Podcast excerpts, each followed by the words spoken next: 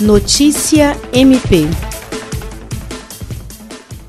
O Ministério Público do Estado do Acre, em parceria com a Secretaria Municipal de Saúde de Rio Branco, realizou na manhã desta quinta-feira, 30 de abril, uma campanha de vacinação destinada a imunizar membros e servidores contra a gripe H1N1. A iniciativa faz parte de um conjunto de estratégias do MPAC para minimizar os impactos da pandemia da Covid-19, seguindo orientações do Ministério da Saúde, que resolveu antecipar o calendário de vacinação de 2020.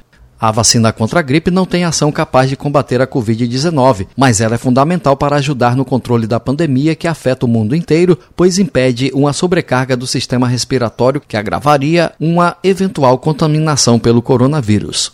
Jean Oliveira, para a Agência de Notícias do Ministério Público do Estado do Acre.